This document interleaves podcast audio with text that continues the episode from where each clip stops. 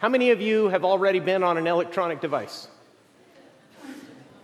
I haven't been on my phone in two days. It's,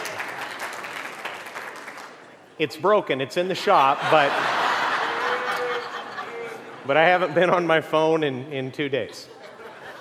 Listen, before we, before we open the Bible, remind, I'd like to remind you and tell you for the first time, if you weren't here, a few weeks ago, as we moved through the Psalms, I encouraged you to cultivate a habit of opening a Bible before you look at a screen every single morning.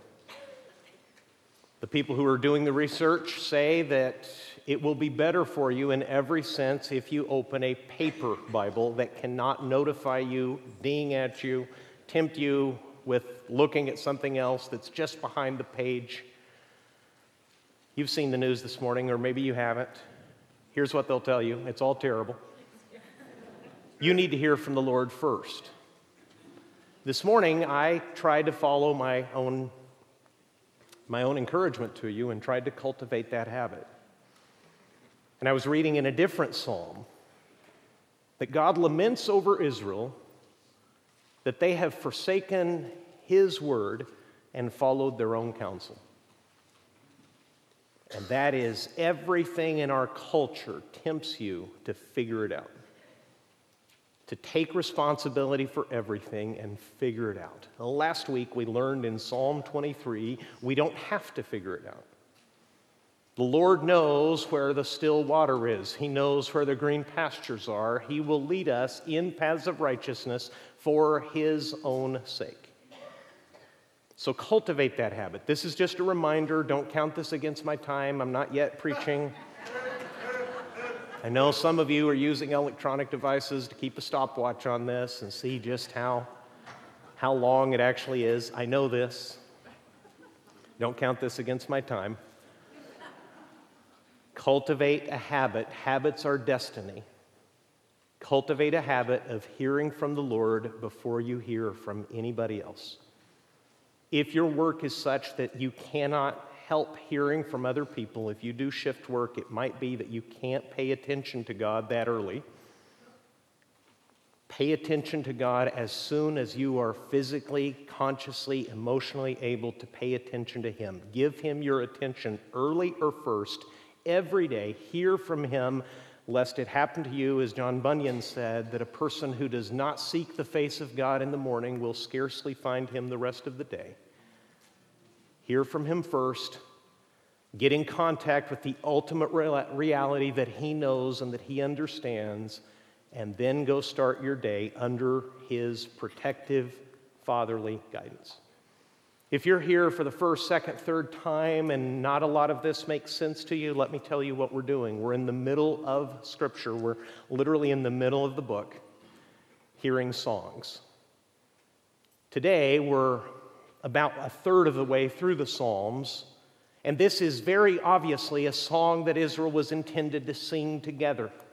So many of the Psalms of David say, I, I, I, because he's speaking to the Lord. He's pouring out his heart to God, whether it's heavy or filled with praise. But this is a song of Israel. And they're going to sing about blessings. And because so many of us are on our devices, you may have seen this hashtag racing around social media. People say, hashtag blessed. Have you seen this? Now, what's usually happening when people say hashtag blessed? They're usually bragging, if you've noticed. It's what some people call a humble brag. And they'll say things like this How did I get here? Like, I'm so amazed that people honor and love me in this way. See this plaque? I can't believe they gave this to me. I am the employee of the month at this particular location of this particular giant store. Hashtag blessed. Blessing is a huge word in the Bible. It appears in the first few verses of Scripture itself. 1,189 chapters in the Bible. Barely a few, a couple dozen verses into Scripture itself, God is speaking of blessing. And the biblical idea if God is the one blessing you, you have God's favor. His strength, His goodness, His resources are given to you, they're lavished on your behalf. And it permeates Scripture. Once you see it, and I hope you do this morning as a result of our being together, once you see it, you can't unsee it. The theme of blessing runs from the first to the last book because God, who made people to love them and enjoy them, who saw them lost in their sin and following their own counsel, who turned their back on his blessing and preferred his own way, and that's what we call sin. God loved people so much that he sought them at the cost of the life of his own son, Jesus, and the purpose of all of it is to bless us. And in barely the 12th chapter of the Bible, the Bible begins to aim toward Jesus in the 12th chapter of the first book. And it says this in Genesis 12. We're in ancient history here. God is speaking to Abram. And Abram is a, came out of a people who were moon worshippers in modern day Iraq. In other words, there's nothing to recommend Abram to God. What has happened is God, for his own purposes, simply because God has, is good, has decided to take this man and his family and bless them in a particular way. And we're going to read those blessings pronounced to a fatherless man who bore in the ancient world the indignity the shame in the ancient world of not having a son. That's why this blessing in particular is so surprising. Genesis 12, verse 1 says, I will make you, remember, this is God speaking to Abram thousands and thousands of years ago. I will make you into a great nation. Well, that's shocking since he doesn't even have one child. I will make you into a great nation and I will bless you. I will make your name great, and you will be a blessing. I will bless those who bless you, and whoever curses you, I will curse. Do you like those terms? It's pretty good, right? To have the God of the universe say to you in something that is a, a sore spot in your family, and you love your wife and you're committed to her, but through no fault of her own, you cannot have children. In other words, you're devoid not only of help in this harsh world, you're devoid of protection and care in your old age. Abram and Sarah are staring right down the barrel of a gun in the ancient world. And just because God is good and gracious, not because Abram has pleased him, but because God is good and in love, he makes the first move toward this man. He said, I will make you into a great nation, and I will bless you. I will make your name great, and you will be a blessing. Here's quite an assurance from God I will bless those who bless you, and whoever curses you, I will curse. How'd you like to have that kind of backup? You might put that on your business card, right? God said something like that to you, you might put this on Instagram and put at the bottom hashtag blessed. Because Abram is literally tell is literally being told by God if they have trouble with, with you, they're to have a big problem with me. My goodness. It literally can't get any better. Read it with me again. This is a foundational part of Scripture. And today, before we're done, I hope you'll see how the whole Bible actually fits together with this as the first bookend. Read this with me. I will make you into a great nation, and I will bless you. I will make your name great, and you will be a blessing. I will bless those who bless you and whoever curses you, I will curse. And Paul, many years later, thousands of years later, says in the book of Galatians, chapter 3, that God preached the good news, proclaimed the good news to Abram because in him all the families of the earth would be blessed. That's the bottom line of this covenant. God is making a promise to Abram, and he says, And all peoples on earth will be blessed through you. Is this making sense to you? What's the point of the covenant? The point of the covenant is to provide a Savior not only to Abram, but to who? To everyone. All the peoples, that's not a misprint. Peoples refers to, and this particular word in the English language means the ethnic groups, the tribes, the clans, the families, all the things that divide people because of their ethnic origin, because of the color of the skin, because of their history and their ancient rivalries, God says, through you, a fatherless man, I am go do, going to do something extraordinary. I'm going to make you into a great nation. And I'm going to bless you categorically. I'm going to bless your overall life. In fact, whoever blesses you, I will bless them in return. Whoever curses you, I will take up offense for you and I will curse them in your place. And here's the bottom line of the covenant all the peoples, all the clans, all the tribes of the world will be blessed. And Paul says thousands of years later, what God is referring to in Genesis 12, verse 3, this blessing was kept through Christ. That's why when you read the Gospels, they trace the genealogy of Jesus all the way straight through Abraham the bottom line of the covenant, the first promise that God made a man who would become the nation of Israel, the bottom line of the covenant is to bless the nations. And Israel knows it. These are their scriptures. Eventually, as I'm going to show you now, they're going to sing about it. You see, when we sing, at least some of the songs we write, we express our highest aspirations. When we sing and compose songs, we are at our best. Songs express our highest aspirations, and we sing often who we hope to be. That's especially true in the case of love songs. Have you noticed? A few years ago, a young artist named Bruno Mars wrote a song expressing deep love for somebody.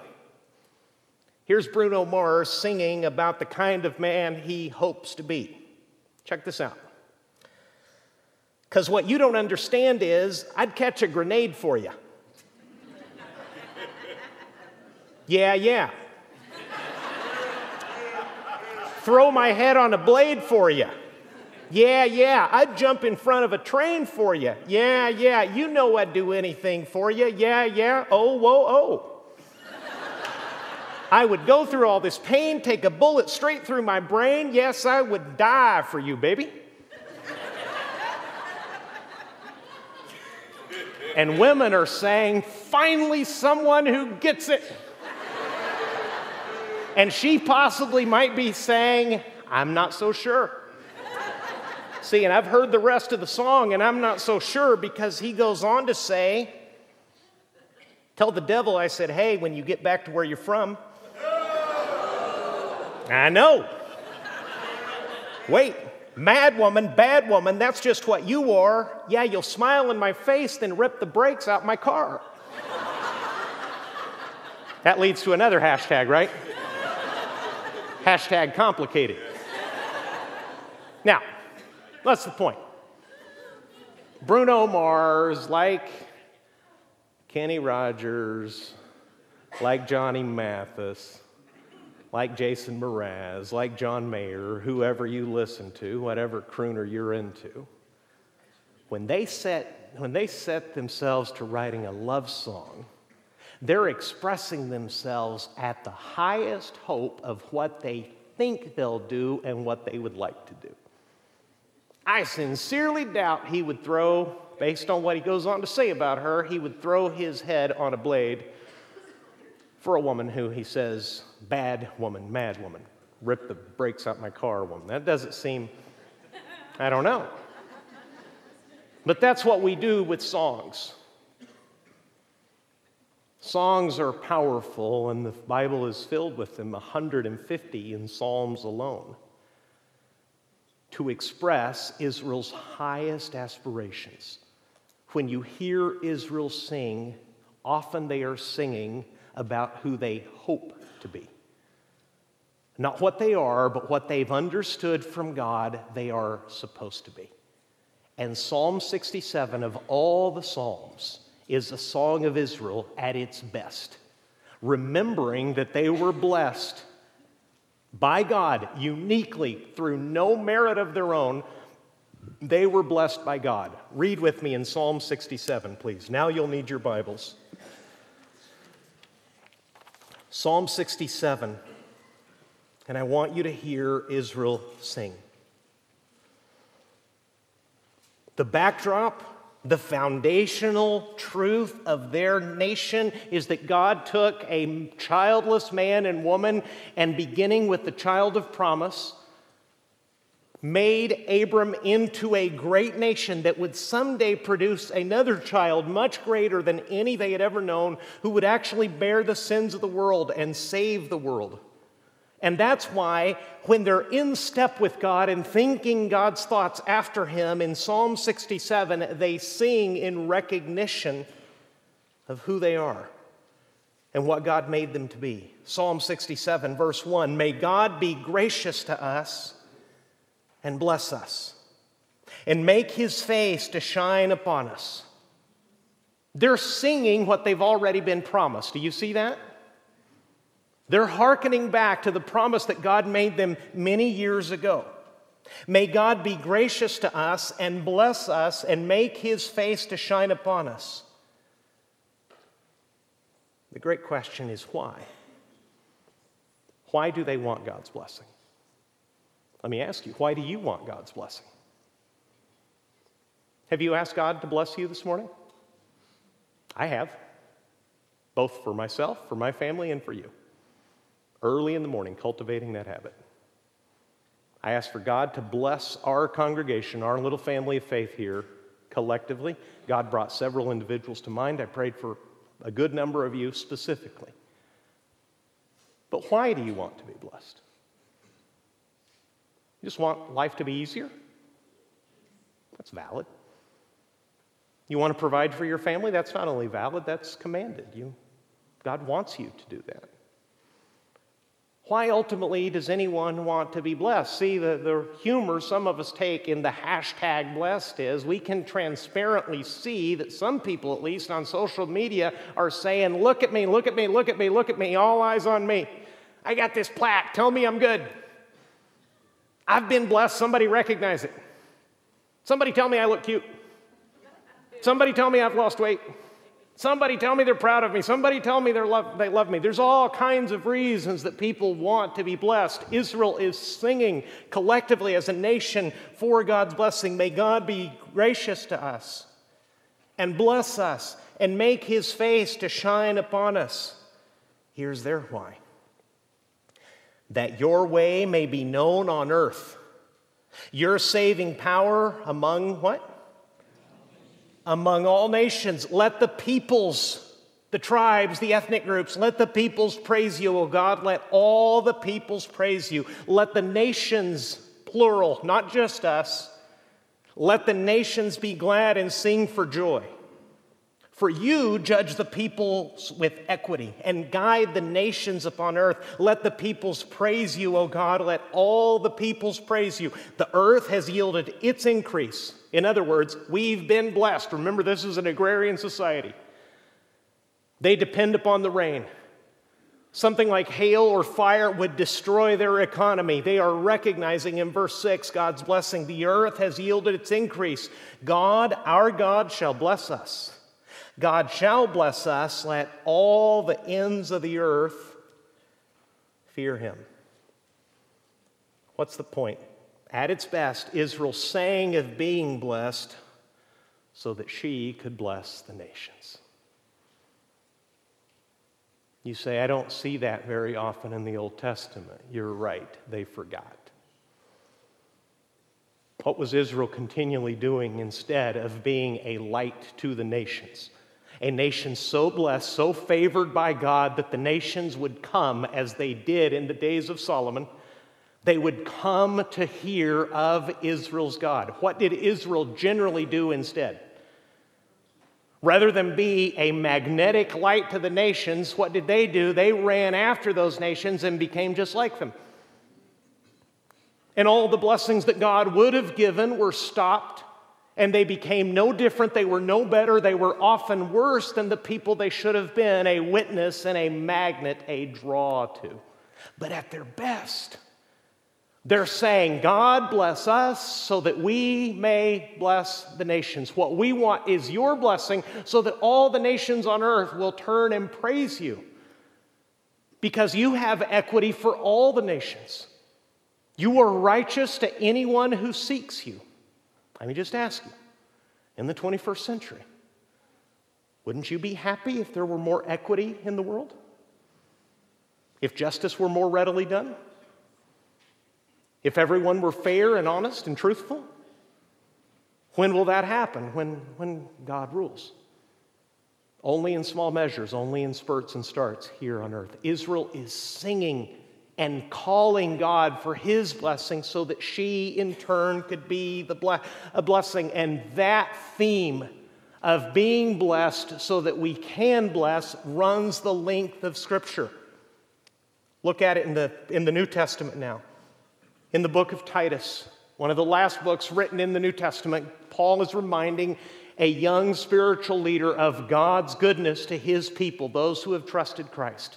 He's speaking of Jesus, and he says, Who gave himself for us, Jesus, who gave himself for us. Here's your blessing if you belong to Christ. Jesus gave himself for us to redeem us from all lawlessness and to purify for himself a people for his own possession. That's a lot. That's kind of a heavy sentence. Let me reread it. This is God's purpose in providing that Savior through Abram to you. Jesus gave himself for us to redeem us, in other words, to buy us back from all lawlessness. In other words, those days where we walked apart from the law and the righteousness of God. Jesus gave himself for us, literally, physically died on the cross to take us out of that lawlessness. And not only that, he purified for himself a people for his own possession. You've just been singing about it. You said in a contemporary song over and over, I am a what? a child of God. Here's the verse, one of many, that tells you that that's true. The purpose of Jesus' own death for you was to rescue you from the slavery of living apart from God. Not only that, to clean you up to purify you so that you could be in his presence, so that you would not have to cringe when you deal with the holy God, so that you can look at him and know that he loves you and you can love him back and you can call him not only a king and a commander, you can call him your own father. He did all that to purify for himself a people for his own possession. In other words, you now are his. And of course, He will defend you. Of course, He will protect you. Of course, He will favor you. Of course, He will bless you. But don't miss the bottom line a people for His own possession who are what? Zealous for what? Blessed to be a blessing. Do you see it? What do many Christians do? They stop reading the verse and ignore the last six words. I'm redeemed. Yay. I'm purified. Hallelujah. I belong to God now. Yay. Uh, the good works. I got stuff to do. I'm busy. Look at it, they're not optional. The point of your salvation, of your redemption, of your purification is that so you will be what? Zealous. Ever met anybody who was zealous? You know why we love the Olympics? Because they're zealous. Once every four years, well, in the Summer Olympics, my favorite, because I grew up in the desert, so I don't understand anything to do with snow and ice. I marvel at it, I just don't get it. But I've tried to run, I've tried to play basketball, I've tried to play volleyball, I've tried to do a lot of the things they do, so I can relate. I think it would be a great, great invention if they just had a normal guy like me beside the athletes as they competed. just to give you a picture of how amazing the athletes are, right? Here's the 100, it's over. Bruce is 30 meters down the track. He's, he's doing his best. Why do the Olympics command such attention? Because of the drama that this man, this woman has dedicated themselves for nine years to this moment. And if they're a sprinter, it'll be over in less than 10 seconds. And you see muscles and sinews and sweat and vision, and you didn't even know that anybody could be like that. Why is it so dramatic? Why do we care? Why do we say we? You know, we, we won 18 medals. You won nothing. He has done an amazing job. You ate Cheetos while he poured out the zeal. We love the Olympics because of the zeal. It's compelling. Here's why Jesus saved you. If you've never seen that verse, He wants you to know that you've been redeemed, that you've been purified, that you belong to God, and He now wants you to be zealous for good works. Which good works? It depends. Who are you? What did Jesus rescue you from?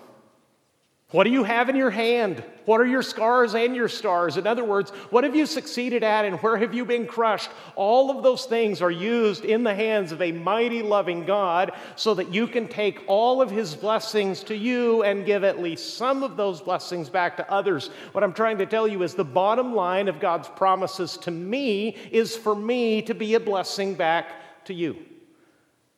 My gifts my blessings were not intended for me alone. Listen to the way Paul explained it in 2 Corinthians 9, verse 8. He's speaking specifically of financial giving on this occasion to supply the needs of Christians who, through persecution, are starving. The Corinthians are far from that kind of trouble. They've been prospered, they've been blessed. Back in Israel, Christians are suffering. Paul explains to them in reminding them of their obligation and the commitment they had made to be generous financial givers for the relief of other believers. He said, God is able to make all grace abound to you. That's blessing so that having all sufficiency in all things at all times, you may abound in every good work.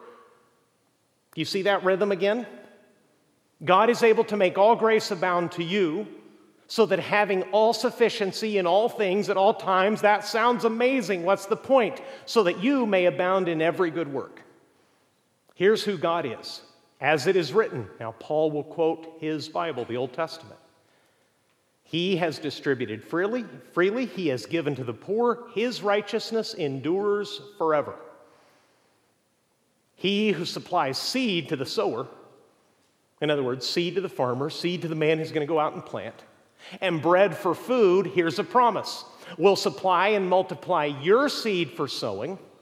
In other words, God will give you resources so that you can invest, so that you can plant, and here's what he promises to do He will increase the harvest of your righteousness. He's using a farming analogy to say this God has promised to provide for you so that as you go out and give it away, as you invest, as you put it out there, the harvest of your righteousness, the impact of those good works, the impact of your generosity will make a difference, much like planting produces a harvest that can feed a country. Here's the bottom line, verse 11. You will be enriched. Can we go back to the previous slide, please? You will be enriched in every way, to be generous in every way, which through us, the apostles are taking the offering, will produce thanksgiving to God. You will be enriched in every way. And people said, Amen, I'm into that. And there's a whole slew of Bible teaching that perverts the promise by only telling you half of it. And they say, God wants you healthy, happy, and wise. God will greatly bless you. Go home and enjoy it. No, no, no, no. Yes, you can enjoy it, but here's the thing it's not all intended for you. You will be enriched in every way to be generous in every way, which through us will produce thanksgiving to God.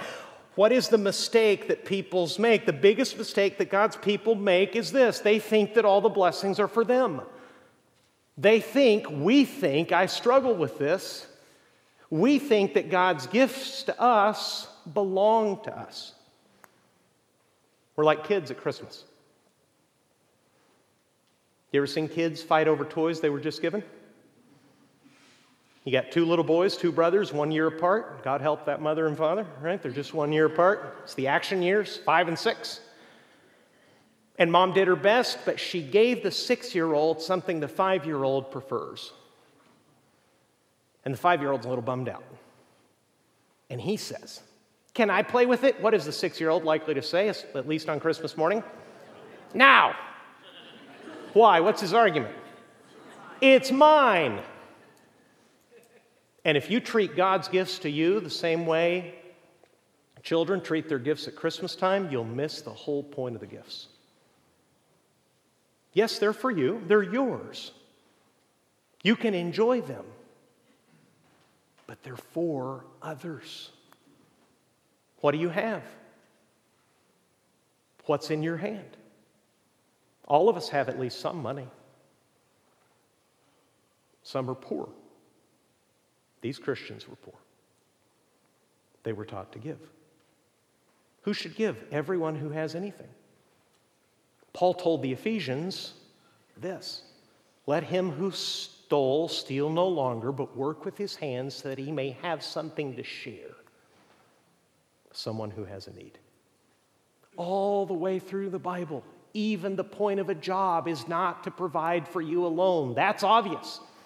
That's a given. Everybody knows that. It becomes Christian, it becomes godly, it reflects the character of God when the things that have come into your life don't stop with you. But you take at least some of them, and it's not just money, and you give it to others to bless them so that the generous God who has provided to you everything you could ever possibly need, you take that, you recognize that it's not from you, that it could all be taken back in a moment. I had a conversation this week with a pastor about preaching, and I told him something that my grandma helped me see from the time I was 13 years old. Because I told you last week, I've always been articulate, and people often confuse that with intelligence. Intelligence and articulate is not the same thing. You can be inarticulate and deeply intelligent. You can be articulate and profoundly stupid. Okay? Those are just two different qualities. But as a 13 year old, I was talking to a pastor friend about this beautiful opportunity and privilege that we have to open up the Bible and explain it to people. My, gra- my grandma caught me being proud of how sharp I could be with words, and she said, You know, you could have just as been e- easily born mentally disabled. She's right. Guess what? I still could be. I'm a head injury away, I'm a brain event away. I could be needing someone to feed me for the rest of my life starting today. So if I'm thinking clearly, if anybody says, and you often do because you're a very generous, faithful, encouraging congregation, hey, thanks for that sermon, that helped me, it'd be the dumbest thing in the world to say, that's right. that took some work, uh, you know. I'm really glad because I worked on that. Hashtag blessed, hashtag how did I get here? if anybody says that, thank God. What am I? I'm someone who is redeemed from lawlessness. I was purified from my sins to become God's possession. What was the point of all that? To make me zealous for good works. And your part might not be preaching, probably isn't. Not too many people get called to do that. But what do you have? All of us have at least some money. All of us have at least some talents. Every one of us, as long as we're living, get the same amount of time 24 hours a day. What have you given in the week that passed to someone else as a blessing to them? See, the whole world is transactional. In other words, I do for you and I get something back. That's every job you've ever had. That's most relationships. It's just a transaction. God does not deal in grace on the basis of transaction. He's not transactional, He's transformational where he says, Not because you're good, but because I'm good, I am going to do for you. I will bless you. That's why he shows up in Abram's life out of absolutely nowhere and says, This is what I'm going to do now. I'm going to remove the stigma of childlessness out of your life. I'm going to make you a great nation. I will bless you. I will make you a blessing to everybody. I will even fight and curse your enemies for you. Here's the point you are going to be blessed so that through you, all the nations of the world will be blessed. We are blessed, make no doubt about it. Cover to cover in the Bible, we are blessed in order to be a blessing. 2 Corinthians 9, verse 11 you will be enriched in every way to be generous in every way, which through us will produce thanksgiving to God. At the end of the chapter, Paul says, Thanks be to God for his inexpressible gift. What's he thinking about there? Jesus. In other words, how could we, who have been given the Son of God so that we in turn could belong to God, how did we ever get away from the idea that we were blessed in this way to be a blessing to others. Where would we ever come up with the idea that we're allowed to pile all the stuff up the talent, the treasure, the applause, the opportunities, the jobs, the success, the laughter, the applause, and say, oh boy, it's good to have all this? It's not for us, it's for others. It's for the nations. It's for the community. It's for your family. Not just those immediately around you, it's for the family who this morning is not seeking God. Your gifts from God are meant for the good of others. All of them, whatever God has given you, it's all to be put in service for others. Here's the bookends of the Bible. God said to Abram, All peoples on earth will be blessed through you. All the nations of the earth will be blessed through you and thousands of years later, Jesus came and said this Go therefore and make disciples where?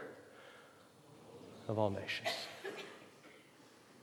Genesis 12, Matthew 28.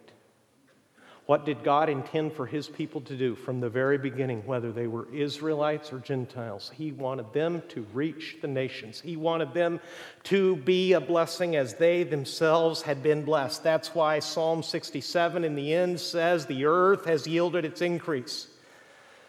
God, our God, shall bless us. God shall bless us. Here's the bottom line of the covenant again. Let all the ends of the earth fear him. What's the point of this sermon? What's the point of Psalm 67? Everything that God has given you was meant to bless others. You've been blessed to be a blessing. When Israel sings, we can hear it. Let's not forget it. Let's pray.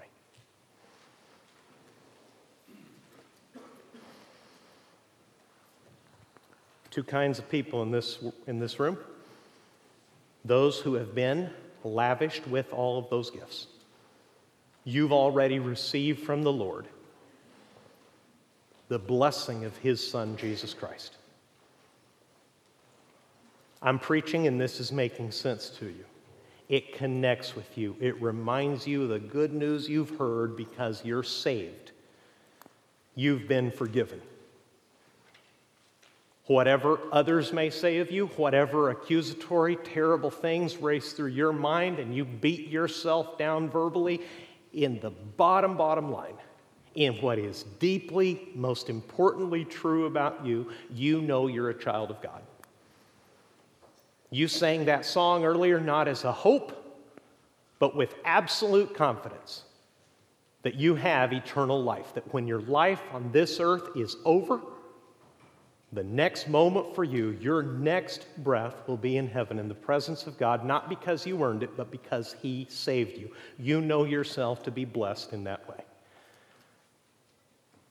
The other group of people in this room are those who are not sure.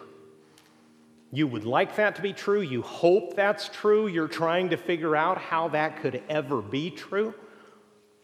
Let me invite you to trust Jesus. He gave Himself for you to redeem you from lawlessness and purify you for himself, to make you one of his own people, to call you by name. And the reason people don't want to do it is they prefer their own way. They put God off. Imagine the, the absurdity of that, of telling God to wait. The Bible says today is the day of salvation. If you've struggled with sin, if you know that you're guilty, if you feel the shame, if your conscience accuses you, run to Jesus right now. Confess to Him, tell Him the truth, agree with Him about yourself and your situation. Name it, own it, and say, I've sinned, I'm far from you. Please save me, make me one of your disciples, make me one of your people. And He will. He died and rose from the grave so that you could have that assurance. And if you do, all I would ask is that you would take the card in your bulletin and let us know that that is your intention. That is what God has put on your heart to do today. If you don't understand it all, I'd be glad to talk to you on your terms and in your time about how you can be certain. But if you have that need this morning, call out to God in prayer right now and say, Jesus, I'm a sinner. I've fallen very short of your standard, but I'm turning back to you away from myself, away from sin. I'm asking you for mercy and salvation. Please bless me by saving me. And I pray that many will agree with God and come to faith in Christ this morning. The other group of people in that room is the majority, probably. You know you're God's beloved daughter. You know you're God's beloved son. You know your life, your salvation, your forgiveness, the blessings He's given to you, your health, your life, everything. It's all from Him. You know that now. You, Christian, be a blessing. Let it flow from you to others. Sing along with Israel. The Lord will bless us, and the nations will turn to Him. You can't reach the nations, but you can reach your family. You can make an impact in your community. You can resource together with the many people that call Crosspoint home, and together we can make an impact and a blessing if only we will realize that we've been blessed to bless. Father, thank you. For those who are turning to you in faith this morning for the first time, I praise you and thank you for the many, Lord, beginning with me, who are so accustomed to our blessings that perhaps we have forgotten, I sometimes do, that all the blessings for me are intended for others.